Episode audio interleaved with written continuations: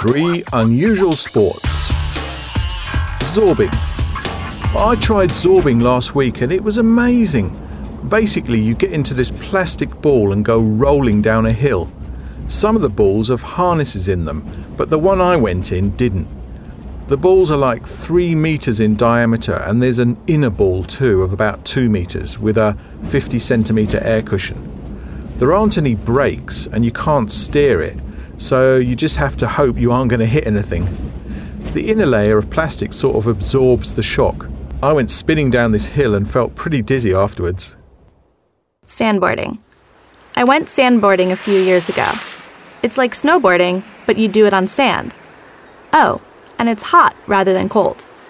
You can do it on sand dunes by the beach or in deserts.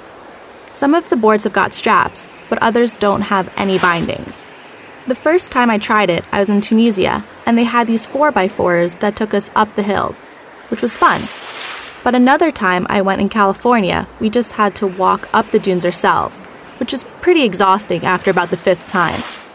I guess the good thing is that it's an all year sport, and you can do it any time of the year. River bugging.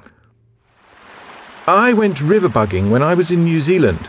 It's like whitewater rafting, but you're in this little sort of inflatable armchair they call a river bug.